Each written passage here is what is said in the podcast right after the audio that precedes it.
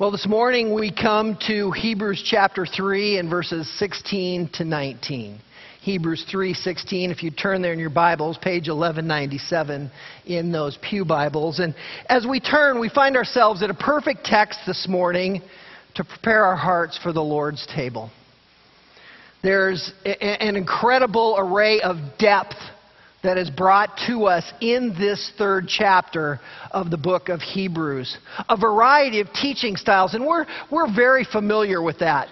We all have our particular preferences regarding teaching and preaching styles. Some like the big booming baritone voice who just rocks you. One kind of stops you in your tracks. Some prefer those with a foreign accent, like Alistair Begg and Sinclair Ferguson, who the rest of us think ought not really be preaching around here because it's just not fair. Some preachers are screamers, and it's just this loud, shrill voice that just keeps you on the edge of your seat. And everyone has their preferences. And the same thing exists whether we're in a pulpit or a classroom, and, and even we see it within the book of Hebrews. Our boys have been speaking about this as they're in college and settled in and starting to see their new professors and get an understanding of them. And we hear discussion about the unique styles of teaching, how some work from a basis of friendship and encouragement to the students, always trying to keep them upbeat and, you know, hey, I'm here with you. And, you know, the, most of those are like, well, if you fail, it's your own fault anyway, so I'm really not going to worry about it. Um, we find that that can work in a preacher, but there's more to the message than just absolutely good news. And we find ourselves, if we're seeking only to bring good news to our flocks, in positions of heresy, ignoring the truth of Scripture and the, and the sin and the judgment and the condemnation that is brought forward in it. And we find ourselves in the same roles as those like Joel Osteen.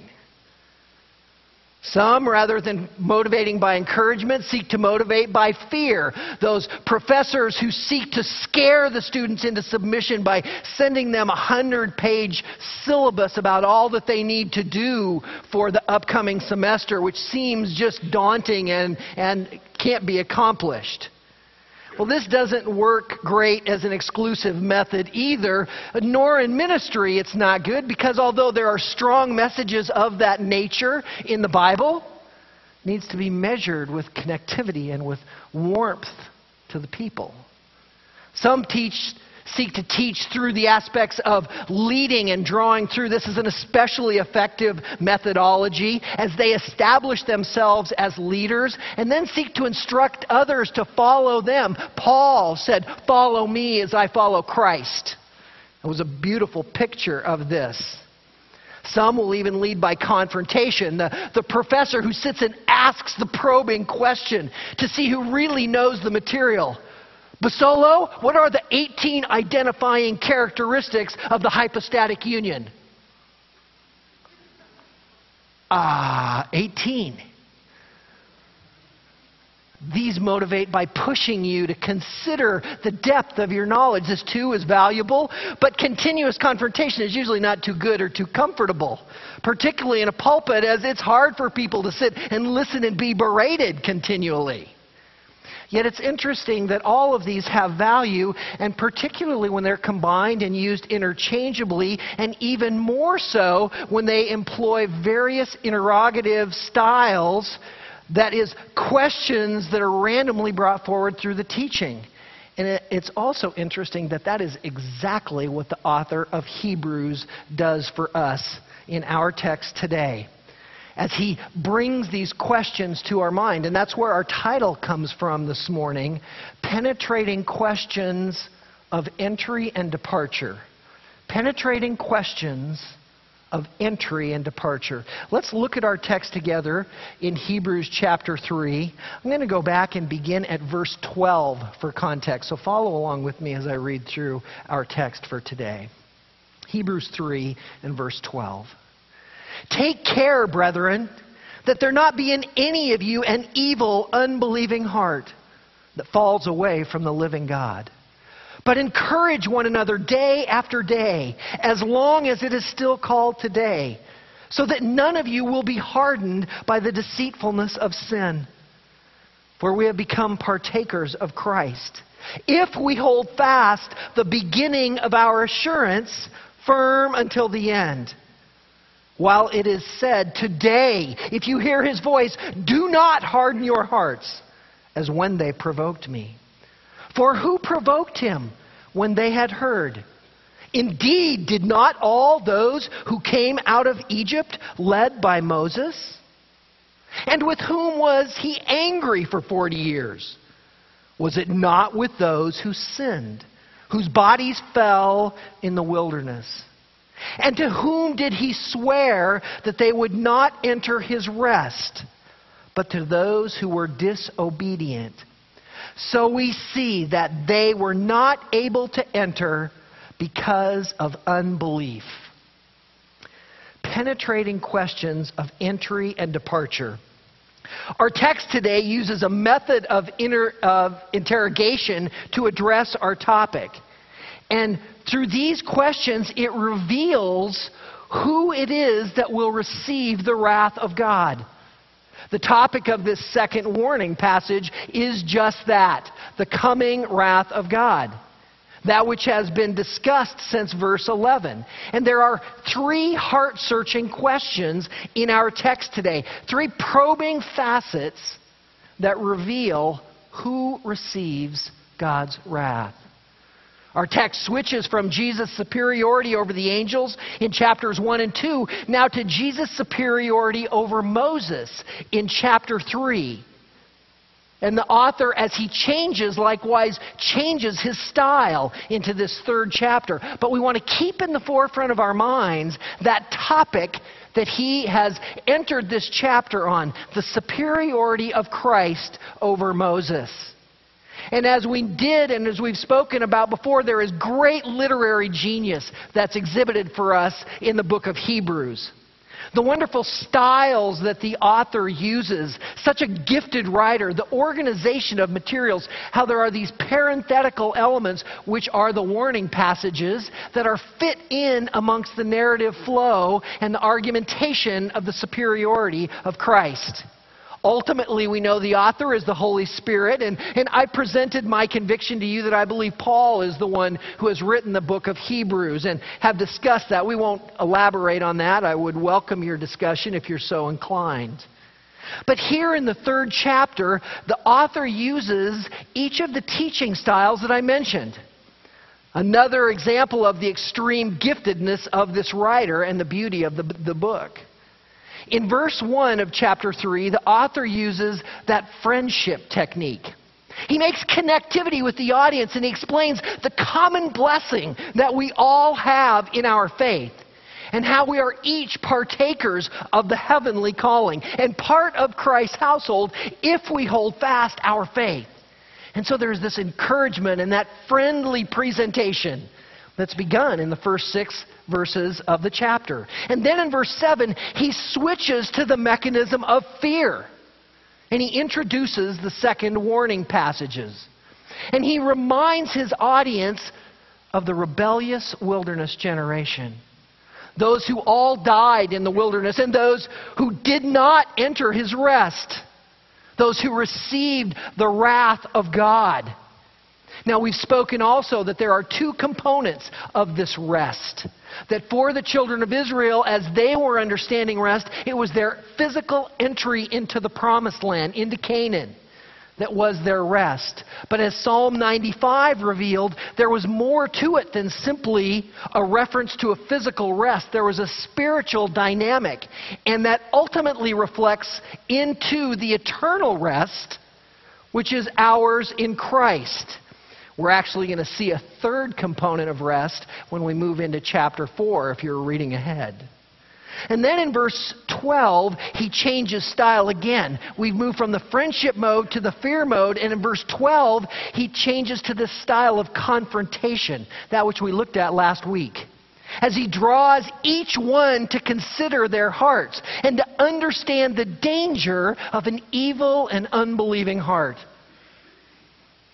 With that came those rapid-fire commands as we looked at being all in for Christ, and those three staccato commands that came rapid-fire at us. Be careful, be concerned, be committed. And there was a proper element of confrontation that was exhibited, because the danger of those who were in the church thinking they were believers, but actually were unbelievers. And in our final section of the warning passage today, we see the fourth style of teaching in leadership employed. This is our author guides us through these three probing facets that reveal who receives the wrath of God. And he asks these a series of questions. We're drawn to understand the full weight of this second warning passage. Although we have three points in our message today, one per each of the verses, and our final verse serves as our conclusion written right into the text for us, there's actually five questions in the text today. There's two in each of our first two verses, and then there's only one in our third verse. And these are brilliantly orchestrated and perfectly set because there is a point that he is making. So we want to note those structures, even though nuances, it is the nuances of the Word of God that make it flower before us and show us the brilliance that God has in his plan. All perfectly orchestrated to draw us to the conclusion. So let's look at our first point in verse sixteen, the distressed. The distressed. Look at verse sixteen with me again, if you would. For who provoked him when they had heard? Indeed, did not all those who came out of Egypt led by Moses? Well, we immediately see our two questions. First, who provoked him? And second of those questions, wasn't it all of them? The who of those that distressed God takes us back to Hebrews three eight. And if you glance back in your Bibles to Hebrews chapter three and verse eight, we see, do not harden your hearts as when they provoked me. The same word provoked that we have here in verse sixteen. It is the wilderness generation that's being addressed. The second part of the question confirms this for us. But the point here in repeating this is to show us that this is all one literary unit. That this entire warning is one piece that's brought together. One passage of continuous context, and the importance of this is going to become very evident as we move along. So we ask first, how did they provoke God? Well, we go back to the Old Testament, to Jeremiah chapter forty-four and verse three, and it answers that question. Listen as I read Jeremiah forty-four three. Because of their wickedness, which they committed so as to provoke me to anger, by continuing to burn sacrifices and to serve other gods whom they had not known, neither they, you, nor your fathers. Jeremiah brings to the forefront all of the wickedness and the evil that was going on amongst the children of Israel, amongst the wilderness generation. How they were actually offering burnt sacrifices in the form of their very own children to the god Molech. Something that is deplorable and horrific to us, and so much more so to our God. And they were offering wrong sacrifices. Sacrifices, they were offering incense on all of the high places, which we've seen in some of our previous verses. And this idolatry, this worshiping other gods, was shown to us to be akin to immorality. And that's exactly what we saw Wednesday night when we were in Ezekiel chapter six and seven. How God is so offended by idolatry, and he brings it to us as if it were sexual immorality within the confines of a marriage. And the heinousness that one would feel, and the offendedness, and the sickness that would come into our souls, knowing that one whom we loved and poured our lives into and had lived with would commit such an act. And this is how God sees this idolatry. As if it were indeed immorality. And so they provoked God. And notice, they did so having heard. as the first part of verse sixteen shows us. The order of the verbs here in the Greek text, having heard, is actually the first verb. And it shows us that they already knew. They had already heard this before they provoked him. So the hearing came first. We know this when we consider back to the history as revealed to us of the wilderness generation. If we go back to Exodus, we see in Exodus nineteen and twenty that God called Moses to bring the congregation of the children of Israel together before Mount Sinai, and he would speak with them. And that they're to purify themselves and come, all are to stay back. And God does speak at the end of Exodus nineteen and into Exodus twenty, where he gives them the Ten Commandments. And they are in awe, they are in great fear, as they should be, as they hear the word of the Lord. So they had heard prior to provoking. It's no surprise here, but the root idea of the word provoke is disobedience. A theme that has been resonant throughout our text, even last week. Because, beloved, God wants our obedience. And so says the scripture in Psalm fifty-one and verse sixteen and seventeen. The psalmist writes in Psalm fifty-one, sixteen, "For you do not delight in sacrifice, otherwise I would give it. You are not pleased with burnt offerings. The sacrifices of God are a broken spirit, a broken and contrite heart. O God, you will not despise." See, God is looking for an obedient heart from us. And provoking God indicated their direct rebellion, one who had a recalcitrant heart, who would not turn from their sin, who were, who were loving it and loving it and living in it. To be kicking back at the goads, a term we see in the New Testament, that which the Lord accused Paul of on the road to Emmaus. Well, when did this happen? When did they provoke God?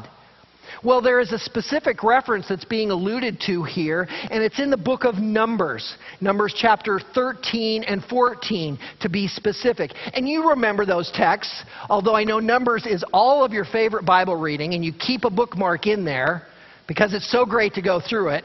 I can relate to that specifically. I'm reading through Numbers right now, and I'm in about, you know, verse seven, or chapter seven, and just kind of like, ooh, just keep going.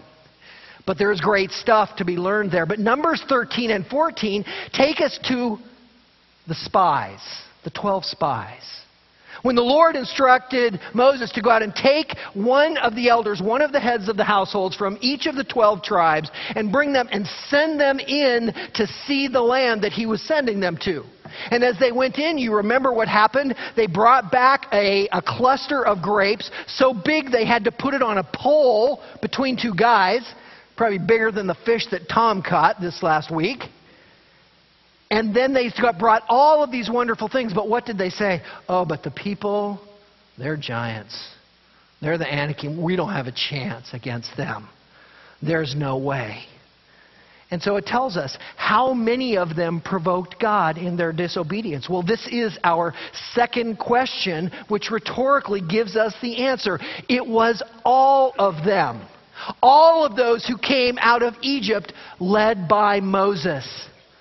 Of course, this was all of those over twenty years old, as Numbers fourteen twenty-nine confirms. And it was also Caleb and Joshua. All of the others than those were the ones who distressed God by provoking him. Verse sixteen and the distressed is the first phase of the summation of the warning passage to this point. And it's a summation of the process of sin.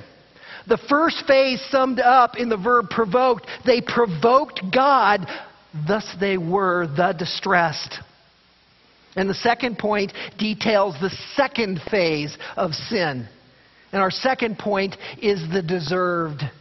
The deserved in verse seventeen. Look at verse seventeen with me. In verse seventeen, we see, "And with whom was he angry for forty years? Was it not with those who sinned, whose bodies fell in the wilderness?" Here are our second set of questions. The first question, with whom was he angry for forty years? And the second, was it not those who sinned? Our focus changes now from verses sixteen to seventeen. In verse sixteen, we were looking at the subject of the wilderness generation. Now the subject and focus becomes God. Beloved, this always needs to be our main focus. If we are not considering God first and foremost, we've got a problem. And think about that in your own lives. When there is sin that exists in our lives, and we are living in those things that we know we ought not do, where is our focus? It's on ourselves, isn't it? We are considering our own desires and our own interests. We're not thinking about God. And it isn't just when we are in sin. This happens at times when we are in a situation of earnest love, when we are focusing completely on another. This happens oftentimes in a new relationship. The two individuals are so focused on one another, and perhaps some of you can remember this when you were first in your relationship with your husband or wife. I mean, you just got kind of got the, the Google eyes for them. You're just always staring at them, and you know, oh man, she's so cute. And where's our focus? Is it on God? What is going to carry us through? Those of you that have been married for more than a few months, what is the focus that's going to carry you through your message? Is it an earnest love for your spouse, or is it an earnest love for God by which you rightly love your spouse? Well, I know the answer, and so do you. We have to have our focus on God. And when we don't, there is the problem. Well, who were these that he was angry with for forty years? Well, we know the answer again is the wilderness generation, further confirming for us the direction of his judgment. But notice something about this, which we might move right by. We go forty years in the wilderness. We all know that was how long they wandered in the wilderness, how why they were all brought and, and not allowed into the promised land and all brought to death through that time. What else might be significant about forty years? If we go all the way back and we consider the first message we talked about on Hebrews, we address the timing of this epistle. That it was written somewhere near the late sixties, sixty-seven to seventy A D. If we subtract forty years from that time frame, where does it put us? It puts us at the end of the life of our Lord, in his ministry and at his death. forty years later, we're having this letter brought forward. This is a very significant element and very appropriate to the audience. The timing of the writing being forty years following the death of Jesus. This is just another nugget to tuck into the hem of your notes that'll become more significant as we move along. Now we have the formal charge that reveals why the wilderness generation were the deserved. Because they sinned. And this isn't a one-time sin. The verb indicates for us that this was an ongoing action in past time. Sin was an ongoing pattern. And their sin was grumbling. As in Numbers fourteen two. And it confirms for us that grumbling that went on. Let me read to you Numbers chapter fourteen and verses two to four. Numbers fourteen two. All the sons of Israel grumbled against Moses and Aaron, and the whole congregation said to them, "Would that we had died in the land of Egypt, or would that we had died in this wilderness. Why is the Lord bringing us into this land to fall by the sword?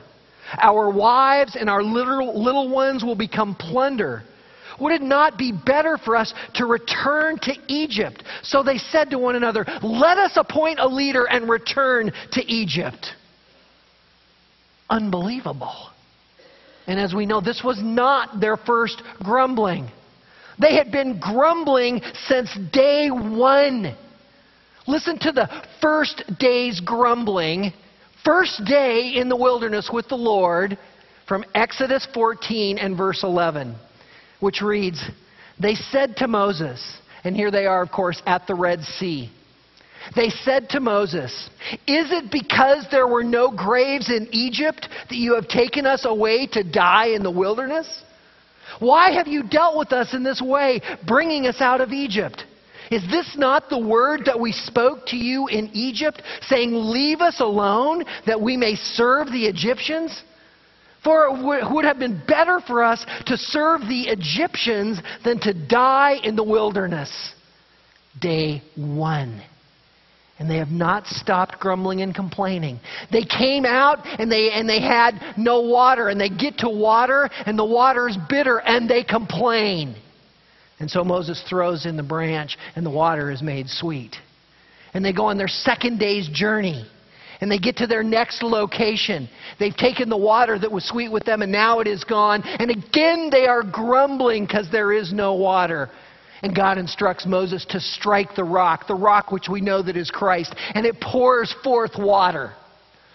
And then they grumble because they have no food, and the Lord brings the manna to them. And they grumble because all they have is manna, and so they want some of the meat, and so the Lord brings them quail into the camp. And the grumbling goes on and on and on. Beloved, their grumbling was a great, a blatant sin. And it is something we must be so careful about. We each can be grumblers and complainers. And it is a serious, serious sin. Because it begins to harden our heart. It begins to make us those who are recalcitrant and disobedient. Because I'm not content. Shouldn't I have a little bit more? Wonderful lesson in Sunday school this morning from our brother Dean Brown. And he is talking about atheism and how atheism can only exist in a, an affluent society because everything continues to be better. So we can always think that everything's great because we have so much. What happens when we have not? We're to rejoice in the Lord and not be those who would grumble. Well, because of their sin, their bodies fell in the wilderness. And this is such a prominent event that it's often repeated in Scripture. In fact, I want you to turn with me to one of those places. Turn to First Corinthians chapter ten. First Corinthians chapter ten, page eleven forty-seven in that pew Bible. Although these events are often spoken of, the wilderness generation falling, such as we saw in Psalm ninety-five and we've looked at in Hebrews three, First Corinthians ten is an extended look at this section of Scripture. And it is a powerful consideration. Almost half of the chapter, New Testament chapter, focuses on the wilderness generation and their sin. Let's take a quick look at it. First Corinthians ten and verse one. For I do not want you to be unaware, brethren, that our fathers were all under the cloud and all passed through the sea. And all were baptized into Moses in the cloud and in the sea. So he immediately sets the context for us. He is speaking about the wilderness generation. Those who were with Moses, passing under the cloud is the Shekinah glory. Passing through the sea is the Red Sea. He goes on in verse three, and all ate the same spiritual food, and all drank the same spiritual drink. Speaking of God's provision of manna, God's provision of water, even God's provision of the quail. For they were, continuing in verse four, for they were drinking from a spiritual rock which followed them. And the rock was Christ. Nevertheless, with most of them, God was not well pleased, for they were laid low in the wilderness. Verse six. Now these things happened as examples for us, so that we would not crave evil things as they also craved. How much had things changed in the fourteen fifty plus years since the wilderness generation to the writing of the book of Hebrews and First Corinthians through the epistles? Not at all. So they're written so that we would understand them as an example, for so it is today. Let's continue on in verse seven. Do not be idolaters, as some of them were. As it is written, the people sat down to eat and drink and stood up to play. These the very words that are written in Exodus as they made the golden calf. Verse eight. nor let us act immorally as some of them did. And twenty-three thousand fell in one day. This is the, the sin of Korah and his rebellion. Verse nine. Nor let us try the Lord as some of them did and were destroyed by the serpents. Nor grumble as some of them did and were destroyed by the destroyer. Beloved, can these not be the actions of our lives? The grumbling that goes on in our lives? The immorality and the thoughts. We know that we may we may say, oh, I, I have not done any immoral actions. And all we have to do is go back to Matthew five, where the Lord says that if you have lusted for a woman in your heart, you have already committed adultery with her. These can be us. These can be our acts. These can be our thoughts. This can be our idolatry. Lusting and loving after our money, our homes, our jobs, whatever it might be. Whatever we place in place of God. And we must not have it.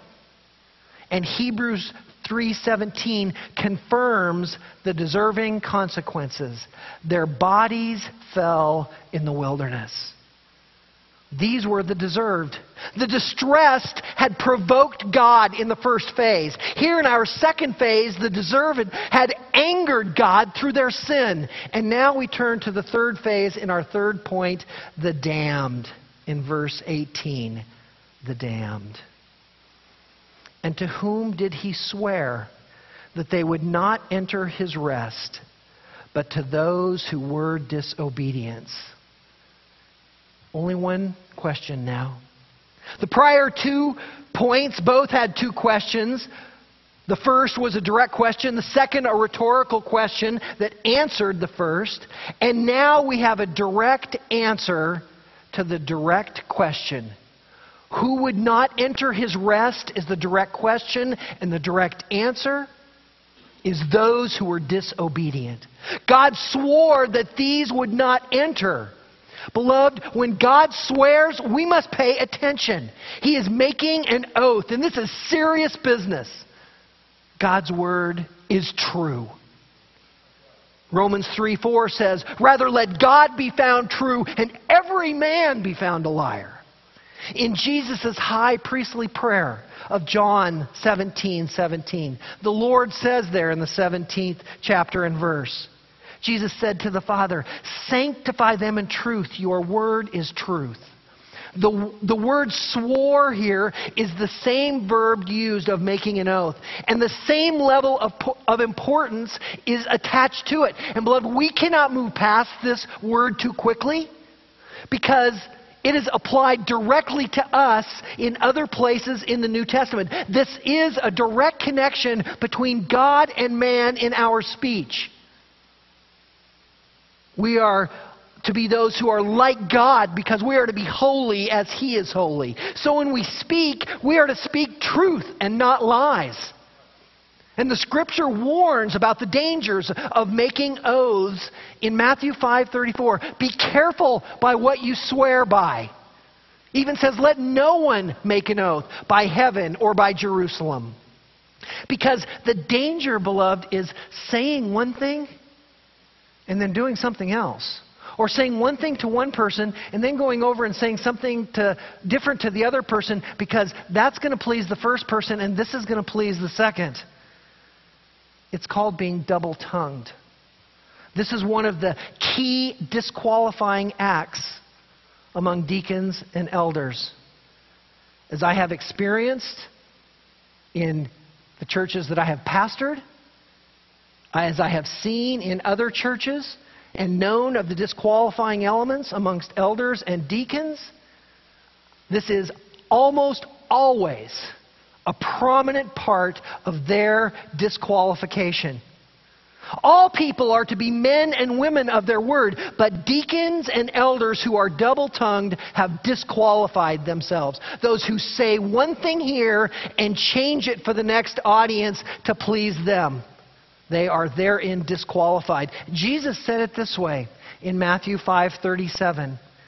But let your statement be yes, yes, or no, no. That is the same thing, yes and yes to two audiences, or no and no. And he goes on, Anything beyond these is evil. How important is it that our words be the same, that we are truth tellers? Our words must mean something. For the man whose words do not mean anything, that man means nothing. We are only as good as our word. And he who holds an office in the church must abide by this. God swore that they would not enter his rest. He made an oath. So although they came out of Egypt in verse sixteen, they would not enter into his rest. And it was because of their disobedience, directly stated for us in verse eighteen. They would not enter his rest, but to those who were disobedient. Their obstinacy and their rebellion resulted in damnation. And all of this moves us in verse nineteen to our conclusion. Look at it with me. So we see that they were not able to enter because of unbelief. The lack of entry is because of unbelief. Now, now this is more than a lack of faith. This is an active unbelief. The assessment of unbelievers confirms our proposed audience that we st- discussed back in verse twelve. Do you remember that? We looked at verse twelve and where it says, "Take care, brethren." And we said, how can this be? Brethren are believers. But there was that third audience in the church. The believers, the unbelievers, and then there were those who thought they were believers but were not. This confirms for us that they never were truly believers. Confirms that the proposed audience are those who are without Christ. And there's an intrinsic connection here between verses eighteen and nineteen. But between the elements of disobedience and disbelief, and we must not miss it. One commentator puts it this way. As we read these texts, unbelief equates to a lack of obedience. Lack of obedience equates to unbelief. To disbelieve God is to disobey God. To disobey God is to have a lack of belief. Or to state it positively, the one who obeys believes that God is.